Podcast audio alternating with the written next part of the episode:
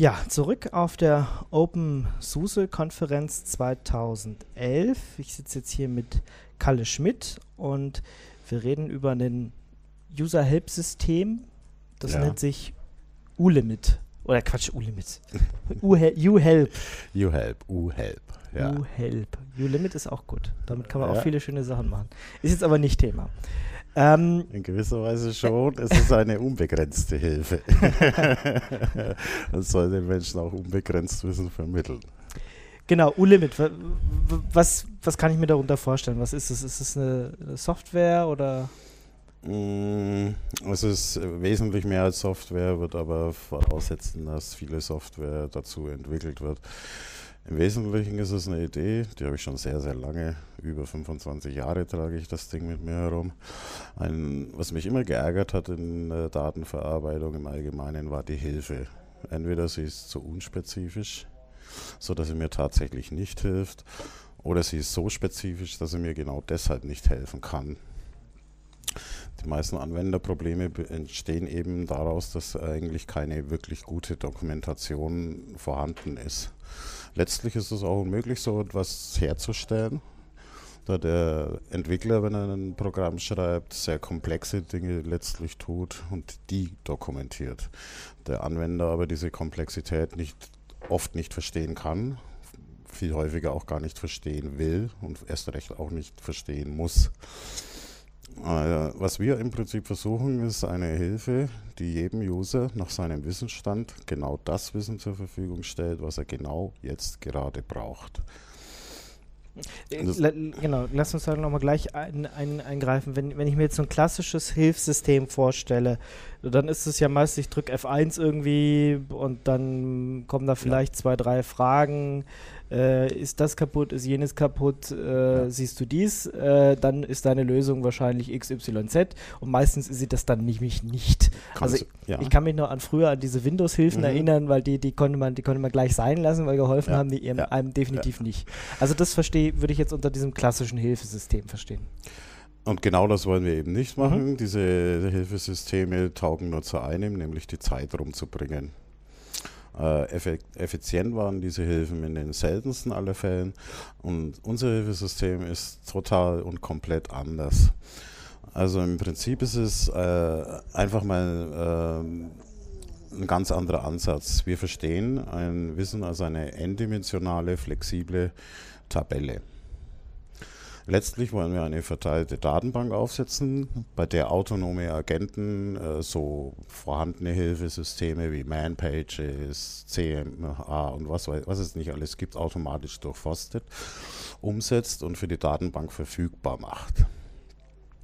Das ist die eine kleine Seite von, sage ich mal, einfach zu erstellenden Hilfesystemen, im Prinzip Import, geschickte Importfunktionen für existierende Computerhilfe. Das ist aber nur ein sehr, sehr kleiner Teil davon. Das ganze Wissen wird repräsentiert mit einer OWL. Das ist äh, eigentlich, äh, dieses hübsche Akronym ist verkehrt rumgeschrieben. Es das heißt eigentlich WOL, Web Ontology Language. Und ist äh, im Prinzip ein XML-Dialekt, der nicht wie die herkömmlichen als Baumstruktur organisiert ist, sondern mit einer Graphstruktur. Vereinfacht formuliert, wir haben immer ein Triple Subjekt, Prädikat, Objekt. Diese Triples selber werden in der reinen OWL als eine Art URL dargestellt. Wie das in Teilen repräsentiert und verarbeitet wird, sei dahingestellt, ist auch nicht so wichtig. Das Resultat davon ist, dass das Wissen tatsächlich für Maschinen verstehbar codiert werden kann. Im Gegensatz zu den herkömmlichen Systemen, wenn ich eine einfache Webseite nehme, dann habe ich zwar über Google einen Index dazu mit bestimmten Schlagworten. Aber die aber Maschine genau, versteht das nicht. Ganz genau, die Maschine versteht das nicht. Mit OWL kann man aber dieses Wissen so codieren, dass die Maschine es zumindest so erscheinen lassen kann, als würde sie es verstehen. Wenn wir jetzt dieses ganze Computerwissen letztlich abgebildet haben in so eine OWL-Language, kann dann der eigentliche Client, der beim User läuft, äh, tatsächlich dieses benötigte Wissen extrahieren. Dazu ist es aber auch noch nötig, dass er tatsächlich auch den User versteht. Das heißt, eines unserer allergrößten Probleme heißt Leveling vom User. Wie kann die Maschine feststellen, was der User weiß und was auch sehr wichtig ist, in welchem Zustand sich der User gerade befindet. Selbst der erfahrenste Computernutzer hat seine äh, Stunden, in denen er hochaufnahmefähig ist, auch hochkonzentriert ist. Er kommt gelegentlich auch voll betrunken aus der Kneipe zurück. Oder hat morgens seinen Kaffee noch nicht gehabt. Und, und ist dann erst recht ein unleidiges Kind. ja, genau. Und dieses Hilfesystem, ähm, wenn er jetzt morgens seinen Kaffee noch nicht gehabt hätte, würde er sich furchtbar aufregen, wenn dieses System ihn mit hochkomplexen Hilfen überfällt, die er noch gar nicht denken kann, weil der Betriebsstoff Kaffee noch gar nicht assimiliert worden ist würde ihn das furchtbar nerven. Das System stellt also tatsächlich fest, dass er noch nicht seinen Kaffee hatte und äh, wird ihm vielleicht seinen Lieblingssong vorspielen, Vogelzwitschern, was auch immer, um ihn dann langsam, wenn er in seiner Leistungskurve steigt, mit komplexeren Antworten zu dienen. Es levelt sich also in Echtzeit auf den User ein, äh, verfolgt auch den Kontext, den er gerade bearbeitet und sucht schon unterdessen alle möglichen und vielleicht künftig benötigten Lösungen heraus, äh, bereitet die auf und stellt sie ihm eben zur Verfügung. Und damit ist es eben nicht nur nicht ein äh, ein kleines Stück Software und eine Datenbank, sei es auch ein großes Stück Software oder eine große Datenbank. Es werden da sehr, sehr viele Dinge zusammenarbeiten müssen. Wir äh, überlegen auch äh, Techniken wie Webcam-Tracking einzubauen oder das Tippverhalten. So hat die Firma Psylog, die mittlerweile leider in Insolvenz ist, war eine Ausgründung aus der Universität Regensburg, ähm, ein Verfahren entwickelt, wie man sich via Tippverhalten authentifizieren kann. Man tippt bei diesem System viermal vier Sätze ein und aufgrund der Art und Weise, wie jeder tippt, ist auch ein sehr spezifisches biometrisches Merkmal, kann die, der Rechner den Menschen, der davor sitzt, abstrahieren mit einer Trefferwahrscheinlichkeit von, ich bin mir nicht mehr sicher, ich glaube 99,8 oder 9 wow. war das. Okay. Hätte ich jetzt nicht gedacht dass ja, das überhaupt geht. Ja, ne? ich, ich hätte es auch nicht gedacht. Ich habe dann etwas darüber gelesen. Ich hatte da mal, glaube ich, an der Fachhochschule Ansbach einen Vortrag dazu gehört. War wirklich äh, ein irres System. Leider hat sich natürlich nicht durchgesetzt. Wir sind jetzt dabei und versuchen diese Closed Source zumindest ein wenig für uns zu öffnen, dass wir diese Technologie zumindest adaptieren können für unser Vorhaben. Ja, potenzielle, so potenzielle Bereitschaft haben die Leute dort auch schon signalisiert. Ob es was wird, wissen wir leider noch nicht. Wir sind aber dran. Dann äh, eine andere Uni in Freiburg und Karlsruhe haben sich äh, damit befasst, äh, Eye-Tracking via Webcam zu machen haben sie zum Beispiel auch einen OpenSUSE-Installer mal den Prozess äh, visualisiert. Das ist ein ganz hilfreiches Mittel, um festzustellen, an welchen Ecken und Enden äh, äh, Installer selber zu verbessern ist, indem er einfach mit Falschfarbendarstellung von den Screen überlagert eben mit quasi der Aufmerksamkeit des Users, abstrahiert daraus, wohin die Augen eigentlich wie lange blicken, ein Bild erstellt und sieht, wo er am meisten in Anführungszeichen geistige Energie aufwenden muss, um das System zu bedienen. Also auch solche Technologien wollen wir da integrieren. Dann brauchen wir natürlich eine Knowledge Engine und wir wollen letztlich das System auch so machen, dass man damit eine gute Schwarzwälder Kirschtorte backen kann. ja, okay. also ist aber natürlich, also äh, das Projekt ist natürlich also schon warte, warte, Ja, genau. Sag mal, das wollt ihr irgendwann auch mal schaffen? Das klingt jetzt äh, so, als wolltet ihr die Welt komplett verbessern, nur mit diesem einen Ding. Ja, also ich weiß, ich kann da nur der Initiator sein, werde da nicht sehr viel mehr ausrichten. Ich, ich werde froh sein, wenn ich in meinem Leben es schaffe, einen Proof of Concept zu, hinzukriegen, der noch die ganzen, ich würde sagen, wir sind noch nicht mal im Zeta-Stadium. Von Beta, äh, Gamma oder Delta träumen wir gar nicht. Wir versuchen es anzuleihen, versuchen es umzusetzen. Was wir bisher haben, ist eben ein leider nur auf Deutsch für, im Moment vorhandenes Wiki.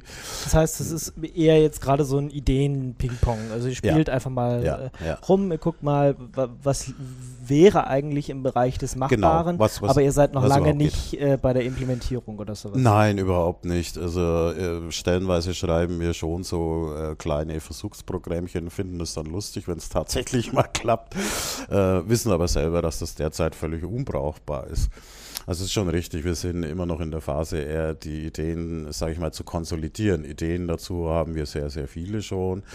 Ähm, eine davon, was zum Beispiel ein enormes Problem dabei ist, ist die Privacy, da ja letztlich die Datenbank dann ein exaktes Abbild vom User hat mit all seinen kleinen menschlichen Schwächen äh, die sich eben auch ergeben und äh, auswirken in seiner Interaktion mit dem Rechner. Äh, sind wir natürlich verpflichtet, für die Privacy enorm viel mehr zu tun als für die eigentliche Wissensgewinnung. Ähm, was wir, die Idee dazu ist äh, auch etwas, sage ich mal, weit hergeholt.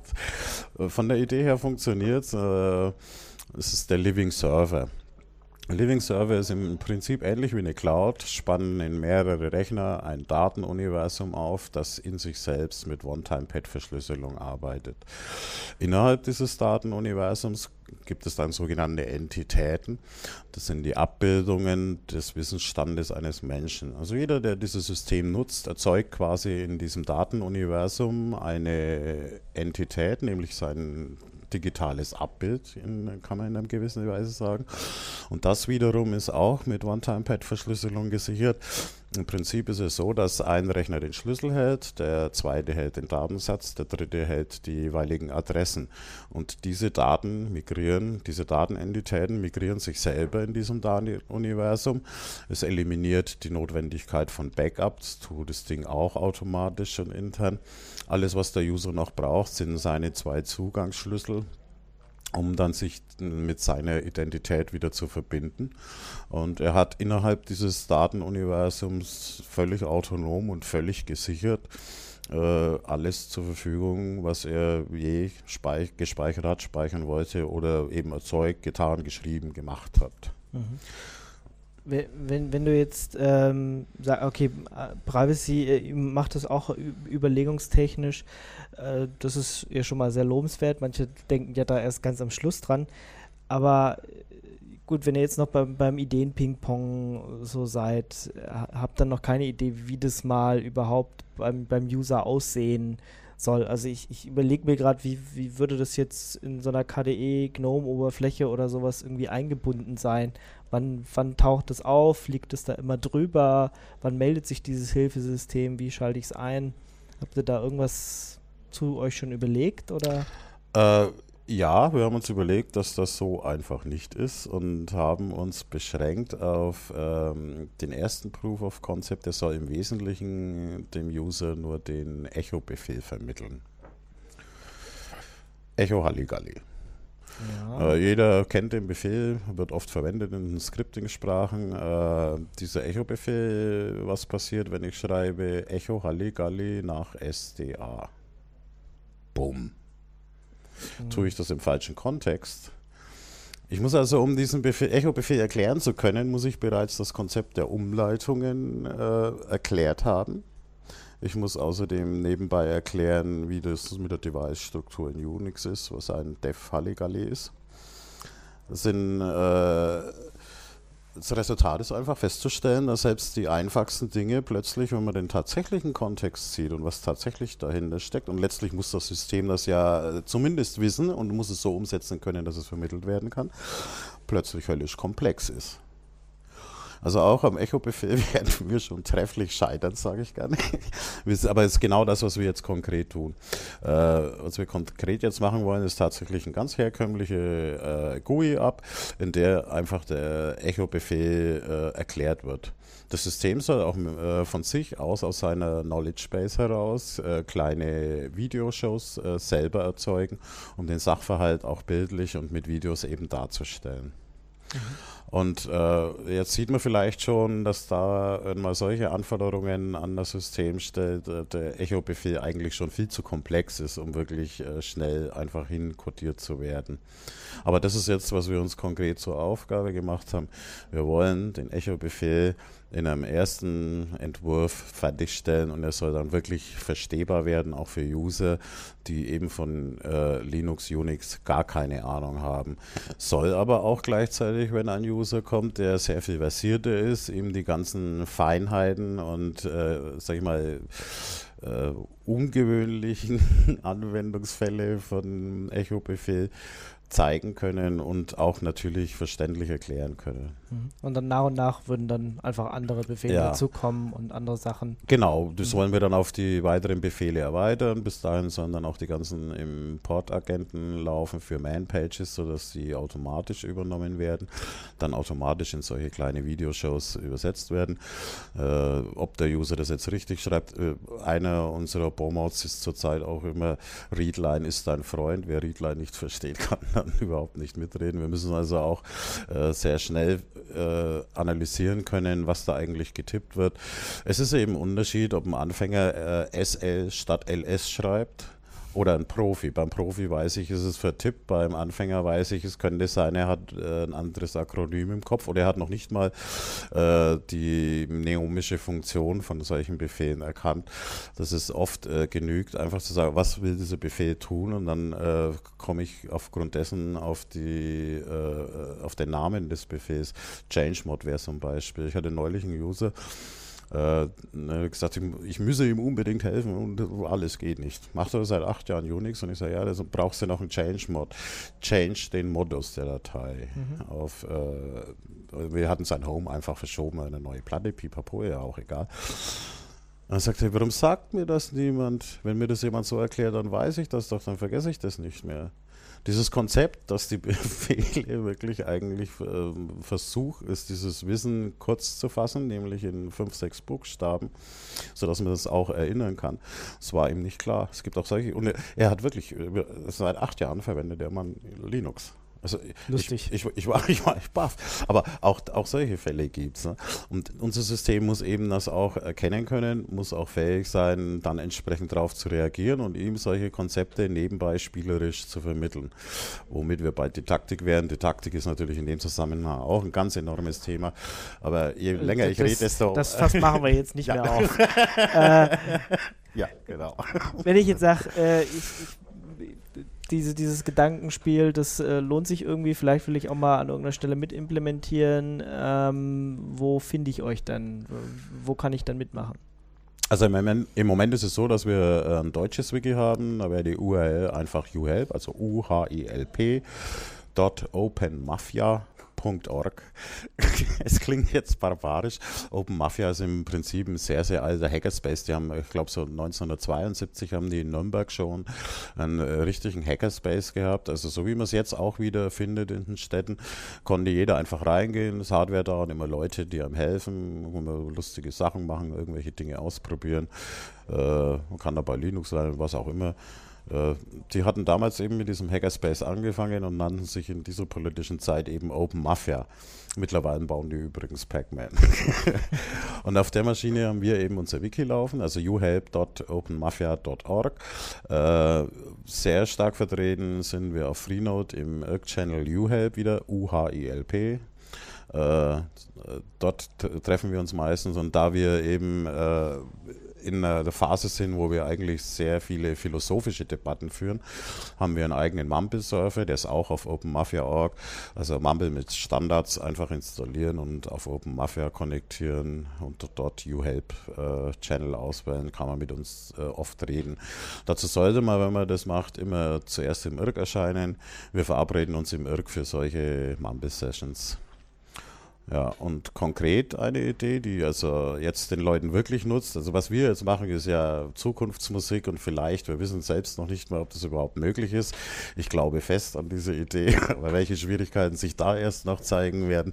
Ich denke, wir haben da wir nur die Oberfläche angekratzt bislang, aber es sind auch schon interessante Sachen passiert. Und das eine, was ich eben hier vorgestellt habe, in diesem Lightning Talk, war äh, das Crowd Translate. Und das ist eine Geschichte, die kann man sehr leicht in viele Applikationen implementieren. Der Hintergrund ist, Entschuldigung, der Hintergrund ist ganz einfach. Die Übersetzungen äh, von Open Source sind in der Regel, äh, also im besten Falle mangelhaft. mangelhaft im Sinne von nicht vollständig. Mhm. Oft sind sie tatsächlich einfach falsch. Es gibt jetzt äh, bei KDI 4.6 war das, glaube ich, äh, beim Menu-Editor stand dann drin, Menü ändern. Also, müsste drinstehen, steht aber drin, glaube ich, Applik also irgendwie, Applik also die Übersetzung ist so neben dem Kontext, also so weit weg von der eigentlichen Funktion, wie es ein User sieht, ähm, dass ich mir gedacht, ey Leute, ne, übersetzt ja, es ist Deutsch, zweifelsohne, aber es transportiert keinesfalls den Sinn, den es eigentlich transportieren sollte. Und die Idee war dann ganz einfach. Warum lassen wir die Übersetzungen nicht die machen, die es wirklich können? Und die, die es wirklich können, sind die User, die täglich damit arbeiten. Die dann eben sagen, hey, das ist doch eine völlig banane Übersetzung, es muss doch so heißen. Ich kann mit wirklich, ich habe das äh, spaßhalber einfach mal kurz probiert, es waren, glaube ich, neun oder zehn Zahlen in Python, war wirklich nicht mehr. Warum implementiere ich nicht für jeden äh, String, der übersetzt ist, einfach ein Kontextmenü zusätzlich, in dem ich diese Übersetzung bewerten kann? Kann also sagen, ja, ist gut, schlecht, mittelmäßig, prima, wie auch immer man das dann realisiert, und lasse den User dann noch eine bessere Übersetzung vorschlagen. Diese bessere Übersetzung wird einfach an den Server gesendet, der sammelt diese Strings einfach ein, zählt durch, welche ist am häufigsten genannt, was ist äh, die beste, wird vielleicht nicht die hundertprozentig optimale sein, aber einfach durch den den Krauteffekt wird Aber besser als es, es wird genau. Ist. Es wird auf jeden Fall eine praktikablere und eine sinnvollere Übersetzung sein. Es wird Ressourcen einsparen, es wird die Übersetzung qualitativ sehr schnell verbessern. Gibt es da irgendwie eine Webseite dazu oder sowas? Oder seid ihr da? Das sind wir auch einfach bei uns auf YouHelp, aber äh, nachdem das jetzt hier bei euch über Dixloff werden wir auf OpenMafia natürlich auch wieder eine äh, Subdomain einrichten für CrowdTranslate. Okay. Ja ja, dann äh, wünsche ich euch mal noch viel Spaß und Erfolg, also so, sowohl für das kleine Projekt, äh, das nicht ganz so groß und mächtig ist wie jetzt YouHelp, ähm, als auch für YouHelp selber, dass das vielleicht mal irgendwann auch in Benutzung kommt und äh, ansonsten natürlich viele neue Leute, die da mitspielen mit ihren Gedanken dass er da. Ja, danke. Also, wie gesagt, ich habe diese Idee schon so lange und wenn man dann sieht, dass einfach aufgrund solcher Debatten dann wenigstens etwas ganz Konkretes rauskommt. Und wie gesagt, dieses äh, Crowd-Translate ist sehr leicht machbar für jeden Entwickler, äh, wo dann die Leute wirklich was da haben, dann ist man eigentlich schon wieder zufrieden. Da ne? muss man halt bloß gucken, ja. dass es dann wirklich auch eingebaut wird in die ja. ganzen Applikationen. Ja, aber ich denke, die Idee setzt sich sehr schnell durch. Also viele Leute, die das hören, werden davon sehr schnell überzeugt sein, weil es, es, es leuchtet einfach macht ein, dass es, ja, es macht ja wirklich einfach Sinn. Ich finde es eher erstaunlich, dass niemand das bisher gemacht hat. Also. Ja. ja. Naja, irgendjemand muss immer mal zuerst kommen und, und sagen, hier, das ist die Idee und äh, dann muss es Leute geben, die das machen. Ja. ja. Naja. Gut, Vielen Dank, Kalle Schmidt äh, von New Help. Und äh, ihr habt es gehört, wenn ihr Lust habt, da mitzumachen, dann einfach mal vorbeigehen auf der Webseite und äh, einfach sich im IRC rumtoben und da mal Hallo sagen. Vielen Dank. Ja, okay, vielen Dank. Danke. Tschüss. Ciao.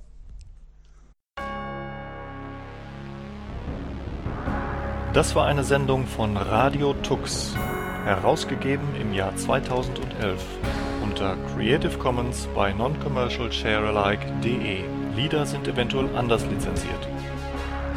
Mehr Infos auf radiotux.de.